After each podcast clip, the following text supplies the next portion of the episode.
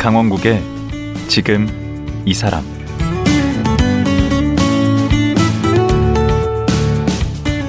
안녕하세요, 강원국입니다. 논리야 놀자 시리즈, 마당을 나온 암탉 등을 낸 사계절 출판사가 창립 40주년을 맞았습니다.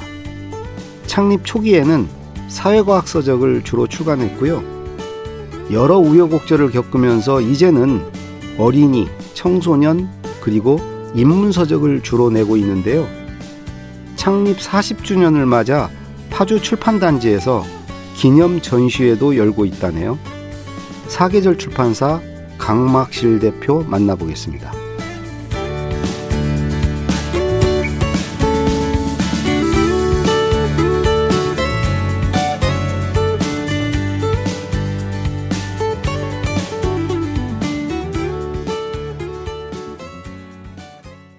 강막실 대표님 나오셨습니다. 안녕하세요. 안녕하세요. 예. 발음이 어려워요. 네, 죄송합니다. 중간자가 마의 리을 기역. 네. 예, 막 우리가 막스 할 때 보통 쓰는 그 네. 리을 기역. 네, 네. 예, 그 막자의 실자인데 이게 본명인가요? 네, 본명이고. 한자가 없는 순 우리말이에요. 맑은 골짜기라는 뜻이고. 실이 골짜기라는 말인가요? 네. 그러니까 마을 실자, 굳이 말씀드리자면 골짜기 실자. 옛날에 이제 마을들이 물이 있는 골짜기 중심으로 형성돼서 임실, 밤실, 대실 이런 식으로 마을을 가리킬 때 쓰는. 그때 임실 이럴 때 실이 그 골짜기예요? 네. 밤실. 밤이 많이 나는 마을. 근데 좀 연배가 네. 좀 되시잖아요. 아직 네. 젊으시지만. 근데 그 시대는 우리 이게 순우리말 이런 거 안 썼잖아요. 아버지가 아마 그 한글 이름 1세대실 거예요. 제일 처음 만드신 것 같은데 그 연희전문대학 그때는 연세대가 연희전문대학이고 그렇죠. 최은배 선생님 한글학자 그 직속 제자셨어요. 와. 그래서 이제 아이들 이름부터 한글로 좀 지어보자 이렇게 생각을 하셔서 1950년 이후에 난 아이들은 형제가 7형제인데 7남매? 네. 7남매인데 이제 50년 이후에 난 남매 몇 형제들은. 언니는 40년대생도 계세요? 그러면 언니 오빠들은 40년생도 계시죠. 40년대생도? 네. 있고. 그러면 우리 대표님은? 막내. 네네. 그러니까 이제 언니 바로 위에 오빠는 박내. 바에다 일기역 해서 밝은 냇물. 그리고 그 위에 언니는 이제 별매, 별이 교교히 쏟아지는 들판이라는 뜻의 모임에. 이런 식으로 막 키우셨어요. 별매. 네. 매주할 때 그 매, 어이. 네네네. 모이 매자. 네. 들판 매자. 오, 발음도 어렵겠다. 별매. 그럼 우리 대표님은 그 학교 다닐 때 좀 놀림 안 당하셨어요? 그러니까는 중고등학교 때는 그냥 뭐 그러려니 했는데 대학 때는 그때 한창 70년대 후반 또 마르크스 이론 이렇게 이제 젊은 청년들 사이에서 이렇게 습득을 하던 시기라 막스 동생이냐, 아니면 아버지가 사회주의자냐. 좀 오해를 받으셨겠네. 네, 놀림이 아니고. 네, 실제로. 그래서 그건 아니라고 그때마다 잘 설명을 했죠. 그럼 아버님은 국어 선생님이셨나요? 아버지가 문과였는데, 그러니까 제가 태어났을 때는 교장 선생님이셨어요. 네. 최연배 선생님 제자시면. 네. 한글 사랑이 아주 각별하셨나 봐요. 네. 최연배 선생님의 사랑을 많이 받으셨다고 해요. 고등학교에서 가르치셨나요? 네네. 고등학교에서, 중고등학교에서 가르치시고 일찍이 교장이 되셨나 봐요. 제가 막내니까. 이제 아버님이 연세가. 이미 작고 하셨고 1915년생이셔서. 15년생. 그러면 윤동주 시인이랑도. 시인이 2년 후배라고 하셨어요. 오히려 윤동주 시인이 후배예요? 네. 아버님의? 네. 아버지가 2년 선배고 교정에서 자주 보았는데 그 당시 연희전문대 이제 그 숲속에서 바위에 앉아서 조용히 책 읽던 모습 자주 봤다. 굉장히 새롭죠. 아, 그럼 대단하신 분이시다. 저희 아버지 세대가 윤동주 시인의 세대라는 게. 그러니까 우리 교과서에서만 보던 분과 학교를 같이 다니. 네. 더군다나 후배라고 그러시니까. 네.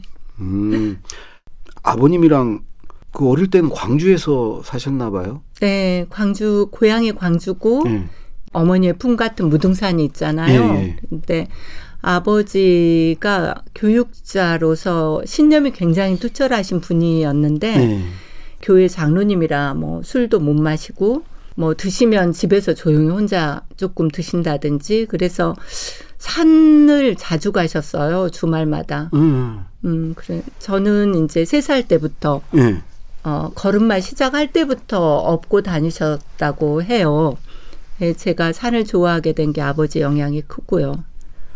근데 아까 장로님이시고 술을 별로 안 드셨다고 그랬는데 산행하실 때마다 술을 싸가지고 가셨다고 들었는데. 그러니까 아버지 나름대로 그 장로여서 이제 술을 마시면 그 오래전 얘기니까 마시면 안 되기 때문에 산에 가서 조용히 드시고. 산에 가서 이제 딸과 조용히 또 더더군다 추운 겨울에는 꼭 수통에다 담아가서 이제 정상에 가서 이제 한 모금씩 저도 주시고 아버지도 한 모금 하시고. 아니 그때 그랬어요. 따라다니실 때가 몇 살인데? 그러니까는 초등학교 때부터 저는 대작을 하셨어요. 네. 아주 조금씩. 아니 아버님이 그러셨다면 산에 올라갈 때 그 대표님한테 약 준비하라고. 네, 막시라 약 준비하자 하면 이제 산에 가자는 뜻이고 엄마가 그 해마다 포도주 많이 담궈주셨고 뭐 인삼주나 이런 것도 담아놓으셔서 이제 아버지가 조금씩 그냥 반주로 즐기셨던 정도죠. 근데 7남매나 되시는데 막내하고만 산행을 그렇게 다니셨나 봐요? 그러니까 언니 오빠들은 주말에 자기 나름대로 즐길 일이 많아가지고 뭐 핑계대고 도망다니고 미리 집을 비워버리거나 그랬는데 이제 저는 그 꾸역꾸역 정직하게 뭐 정직이라고 어쩔 수 없었겠네. 네, 그랬는데 지금 생각해 보면 그런 아버지의 사랑을 독차지했던 것 같고 산에서 예뻤겠다. 네, 산에서 많은 얘기를 나눴고 너 자신과 싸워서 승리해라 이런 얘기 많이 하셨다면서요? 그거는 거의 입버릇처럼 얘기하셨는데. 매 순간 승리해라. 그러니까 그거가 뭐 누구랑 싸워서 경쟁에서 이기라가 아니고. 네, 그러니까 자기 자신의 어떤 한계 혹은 쓸데없는 감정 또 어떤 정의롭지 않은 거 이런 것에 대해서 그런 매 순간 승리하는 삶이 되기를 바란다. 그런 얘기 자주 해주셨고 또 너야말로 가능성이다. 그러니까 뭐든지 하고자 하는 거 이룰 수 있도록 이룰 것이다. 그런 자신감을 늘 심어주셨어요. 저희 집은 남녀 차별이 없었고 오히려 딸들을 더 예뻐해 주셨던 것 같아요. 오빠들이 불만이 많으셨겠네. 그 정도는 아니고요. 오빠들도 당연히 사랑하셨는데 딸들을 참 예뻐해 주셨어요. 그리고 오늘 지금 이제 나오신 게 그 사계절 40주년. 네. 그 이렇게 40년 이상 된 출판사가 많이 있나요? 저희가 이제 1982년 창립했고 그때는 사회과학 전문 출판사로서 창립했는데 그 당시 즈음에서 한 곳들이 뭐 40년 이상 된 곳이 동녘, 돌베개, 풀빛, 한길사 등등. 그리고 해방 직후에 출판사를 해서 지금까지 좋은 책들 많이 내고 있는 게 뭐 현암사나 의류문화사가 대표적이죠. 그 중에서도 이제 사계절 하면은 우리가 잘 아는 책들 많이 있죠. 네. 언뜻 생각나는 것은 일단은 그 논리야 놀자 시리즈. 네. 우리 저 대학 다닐 때 정말 엄청 팔렸죠. 네네. 네. 그 다음에 저것도 있죠. 그 마당을 나온 암탉. 네, 그렇죠. 그것도 있고. 누가 내 머리에 똥 쌌어. 맞아. 그 누가 내 머리에 똥 쌌나. 네. 그것도 엄청 팔렸죠. 네. 누가 내 머리에 똥 쌌어가 1993년에 나왔는데 네. 그때는 단행본 출판사에서 그림책을 내지 않던 시절이었어요. 전집류가 네.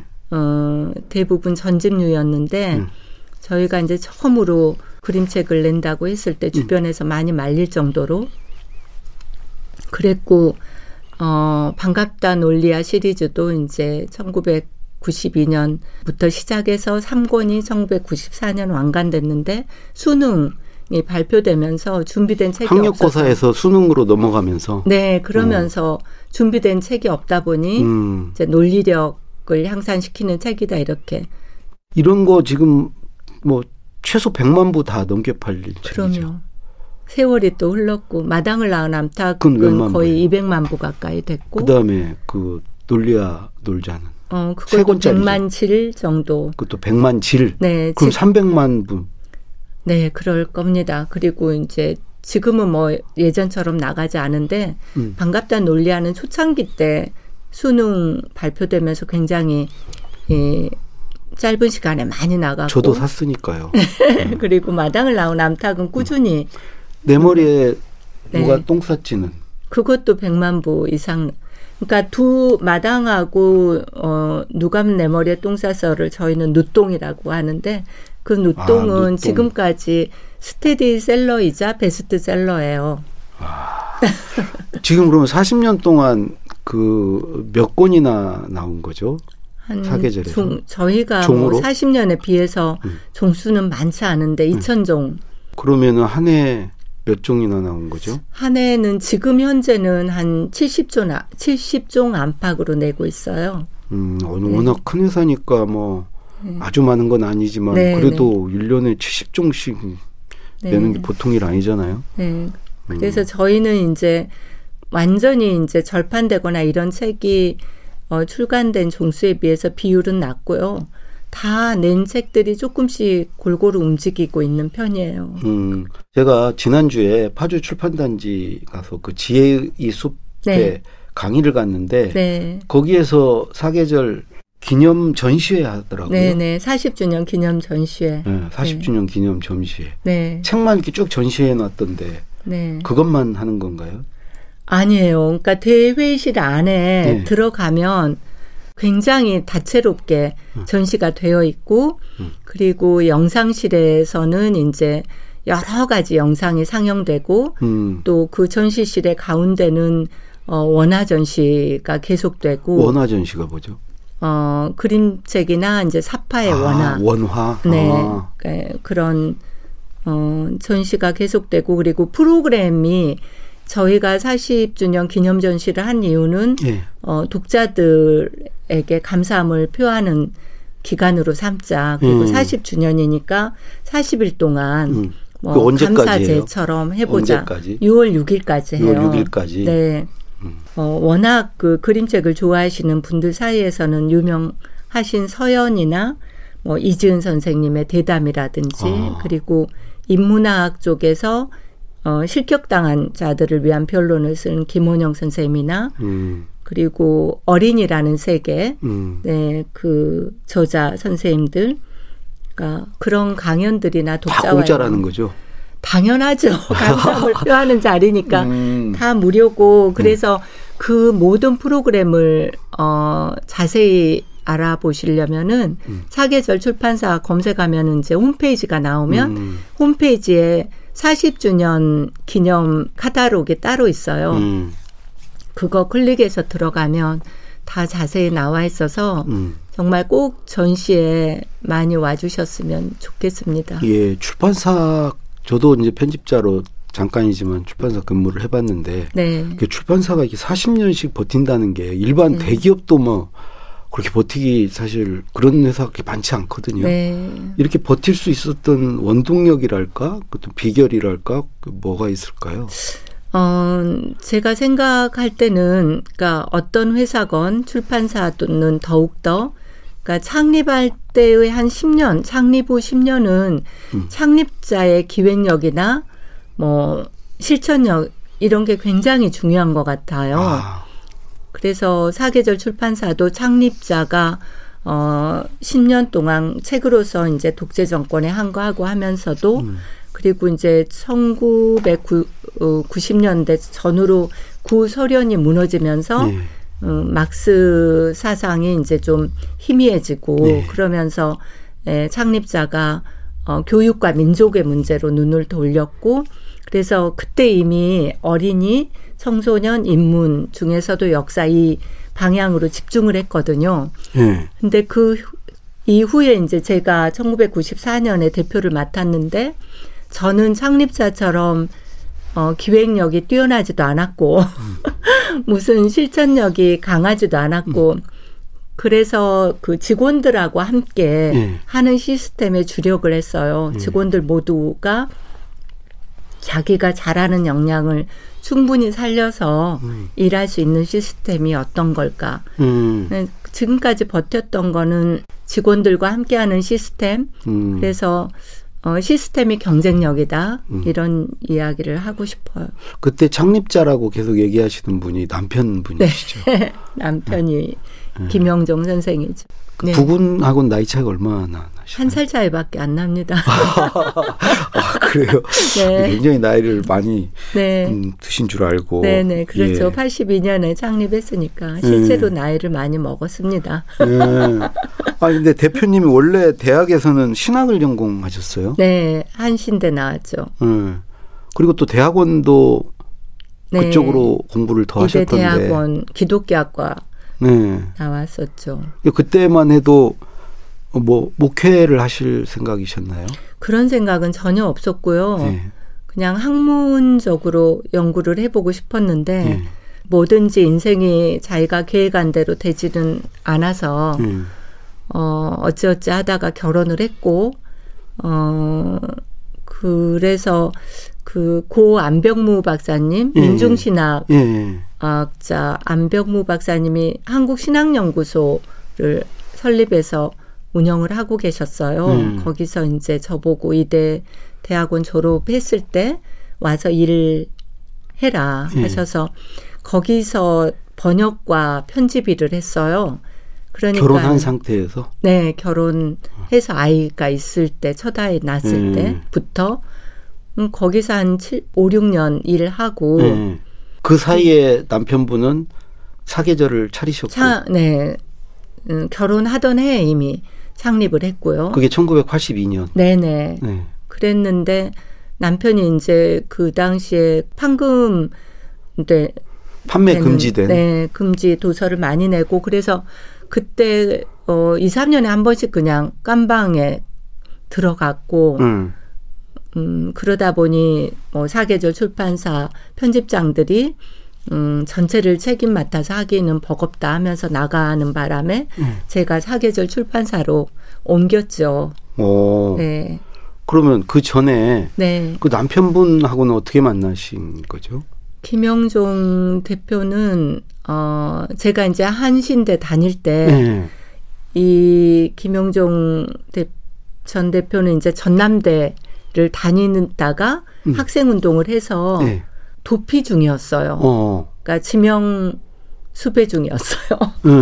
그런 상태로 한신대로 편입을 왔어요. 수배 중에 편입을 왔어요? 네. 그러니까 정말 독특한 분이죠. 그래서 그때 알게 된 거예요? 네네. 근데 그때 뭐 이상한 사람이 편입 와서 뭐 사회과학회라는 걸 만들어서 같이 책도 읽고 이야기하는 그룹이다. 처음에는 되게 잘난 척 하나 보다 이런 생각으로 삐딱한 눈으로 바라봤는데 예, 점점 보니까 뭐 괜찮았던 것 같아요. 그래서 이제 결혼을 해야 되겠다고 생각을 하신 거예요? 처음에는 결혼까지는 생각하지 않았는데 그러니까 그때는 뭐 흔히 제가 비와 술 때문에 이 사람을 만났다 이렇게 비와 술 내리는 비? 네네. 아, 술은 아버님 닮아서 좀 하시나 봐요. 비 오는 날 혼자 이렇게 청승맞게 옷을 후줄그레하게 입고 나가는 김영종을 만난 거죠. 청년 김영종을. 그래서 그때 어디 가냐 그랬더니 뭐 술 한잔 하러 간다 해서 그 모습이 어떤 그 쓸쓸한 혁명가의 모습 이런 걸로 보였어요. 이미 뭘 잘 보셨나 본데. 그래서 괜히 측은지심이 발동해서 술을 같이 마시면서 이야기나 나눠야지. 그전에는 전혀 그런 생각도 없었고 같이 뭐 이야기를 해본 적, 단둘이 해본 적도 없고 하는데. 그래요? 네, 그래서 그때 한신대는 수유리에 있었고 술을 마시러 간 곳은 이제 4.19 탑. 아, 또 4.19 탑 건너편에 아주 좁은 한 서너 명이나 겨우 앉을 정도의 누추한 술집에서 내리는 비를 바라보면서 마시면서 이제 정분이 났죠. 아, 그때 또 이 김영종 전 대표께서 또 말씀을 잘하셨구나. 그러니까 왜 비는 그 뭔가를 분위기나 느낌을 바꿔버리는 요술 같은 마술 같은 힘이 있잖아요. 그때 강 대표님은 어떤 그런 의식이나 이런 건 별로 없으셨고. 한신대 자체가 좀 그렇죠. 의식 덩어리였죠. 교수님들이 되게 많이 그러셨죠. 문익환 목사님, 뭐 안병무 선생님, 뭐 다 독재 정권에 항거하는 그런 분들이셔서. 한신대 강의 자체가 어떤 굉장한 혁명 사상을 정치 경제학 많이 가르치고 그렇죠. 네. 그런 세례를 받았던 시절이었어요. 그런데 그 이제 남편분께서 그때 이제 수배 중이라고 그러셨는데 그러면 집에서 별로 안 좋아했겠는데? 당연히 반대가 심하셨죠. 고생한다고. 네, 그랬는데. 그래서 사연이 많은데 아무튼 반대하는 결혼을. 아버님도 반대하셨어요? 아버지는 반대하지 않으셨어요. 아버님은 가능성을 보라고 그러셨으니까 아버지는 반대하지 않으셨고 어머니가 엄마가 힘들어하니까 그리고 아버지가 이제 정치적인 이유로도 많이 고생을 하셨던 분이고 그래서 교장 선생님을 하시면서도 아버님도? 네, 그러니까는 한일 협정 반대. 이럴 때도 아버지가 이제 광주 광고 교장으로 계셨는데 그때도 학생들을 광주고 교장 선생님이었어요? 네, 광주 1고 교장이시기도 하고 광주고등학교 교장이 그 당시 한일협정 반대 데모할 때는 근데 학생들이 교내에서는 마음껏 하도록 하셨어요. 와, 그러니까 그런 식으로 그 학교의 민주화를 위해서 많이 신념을 가지셨던 분이라 늘 정치하고는 굉장히 부딪히셔서 많이 밉보이시고 고생을 많이 하셨기 때문에. 그럼 1980년 5.18 때도 학교에 계셨나요? 그때도 광주 전남고등학교 교장이셨는데 그때도 유일하게 그 전남고등학교 학생들이 5.18 도청 광장에 나가겠다고 했을 때 아버지가 선생님들은 학생들의 보호 차원에서 같이 가자 이렇게 해갖고 네 그러셔서 여러 가지로 고초를 겪으셨겠네요. 네, 고초를 많이 겪으셨기 때문에 저에게 이제 그렇게 힘들게 살 게 뻔하니까 막내딸이 얼마나 또 그러셨겠어요. 네, 결혼 많이 힘들어하셨죠. 근데 결국 근데 어머님은 그 남편분으로 인해서 그러니까 아버님으로 인해서 또 고생하셨고 마음고생하셨고 또 막내 딸이 또 그런다 그러니까 또 그러시고 어머님이 제일 고생하셨네. 딸이 이제 고생할 걸 뻔히 아니까 안타까워하셨고 엄마는 당연히 생각은 정의롭죠. 근데 저도 이제 아이들을 키우다 보면은 아이들은 좀 고생을 안 했으면 하는 게 부모 생각이죠. 그런 의미에서 엄마가 반대를 하셨는데 결국은 어머님은 지금 다 자꾸 하셨어요. 근데 그럼 나중에는 사위를 어떻게? 당연히 막내 사위를 제일 이뻐하셨죠. 그리고 그때의 일에 대해서 아주 미안하다는 말씀을 여러 번 하셨고. 네. 어쨌든 불효를 하셨네 그때는. 네, 그래서 마음이 그렇게 애지중지 키웠는데 말 안 듣고. 네, 엄마를 생각하면 그것 때문에 이제 늘 마음이 캥기죠. 다른 거는 제가 제일 말을 잘 들었었는데. 그건 이제 부모님께 나중에 옛날에 여쭤봤어야 됐는데 안 계시니까 확인할 길은 없고. 네. 엄마가 7남매 키우시려면 정말 고생하셨겠다. 네. 그리고 그 예전에는 교장 월급이라는 게 정말 빈약했고 그래서 아이 교육열은 또 강하셔서 그 당시에 다 7남매를 대학까지 서울에 있는 대학까지 다 보내시려고 했기 때문에 엄마가 흔히 뭐 교장 사모님으로서의 어떤 거들먹이라든지 옛날에 사택에 딱 살고 교장 댁 하면은 뭐 동네에서 뭐 알아주는데 그런 거를 다 벗어 던지고 안 해본 게 없을 정도로 뭐 집에서 재봉틀로 이불 벗은 장사도 하시고 이불도 만들어서 파시고 온숫감 일체를 만들어서 파시고 정말 많은 일을 하셨어요. 오. 그럼 연애를 몇 년 하신 거예요? 김영종 전 계산 안 해봐서 모르는데 한 6년 이상 했을 거예요. 그럼 그 사이에는 감옥 안 갔어요? 그 사이에 당연히 갔죠. 그럼 옥바라지도 하셨겠네? 옥바라지라기보다는 뭐 편지 면회? 쓰고 면회하고 그랬죠. 그러면서 더 애틋해지셨겠다. 네. 그런 감이 없잖아 있죠. 그럼 결혼한 상태에서도 감옥에 왔다 갔다 하셨어요? 네. 결혼한 이후에는 책 때문에, 결혼 전에는 민주화 학생운동 때문에. 네. 네. 95년부터 지금 이제 대표하시는 거잖아요. 네. 94년부터. 94년부터? 네네네. 그럼 뭐 하세요 지금? 남편분께서는? 많이 궁금해들 하시죠. 그 책 쓰는 일에 전념하고 있고 끝없이 뭔가 하고 있어요. 놀지는 않으세요? 본인 맡겨놓고? 스스로는 늘 바쁘다고. 아니 한번 자세히 알아보세요. 뭐 하고 다니시는지. 그리고 검은고 치고요. 풍류를 아시는구나. 네. 어렵다는 검은고도 곧잘 치고. 네, 10년 이상. 10년 이상? 네. 검은고 붙들고 계세요? 네. 예, 이제 시간이 다 돼서 내일 한 번 더 모시고 말씀 나눠야 되겠네요. 아이고, 감사합니다. 오늘 말씀 정말 고맙습니다. 네, 고맙습니다. 올해로 창립 40주년을 맞은 사계절 출판사 강막실 대표였습니다.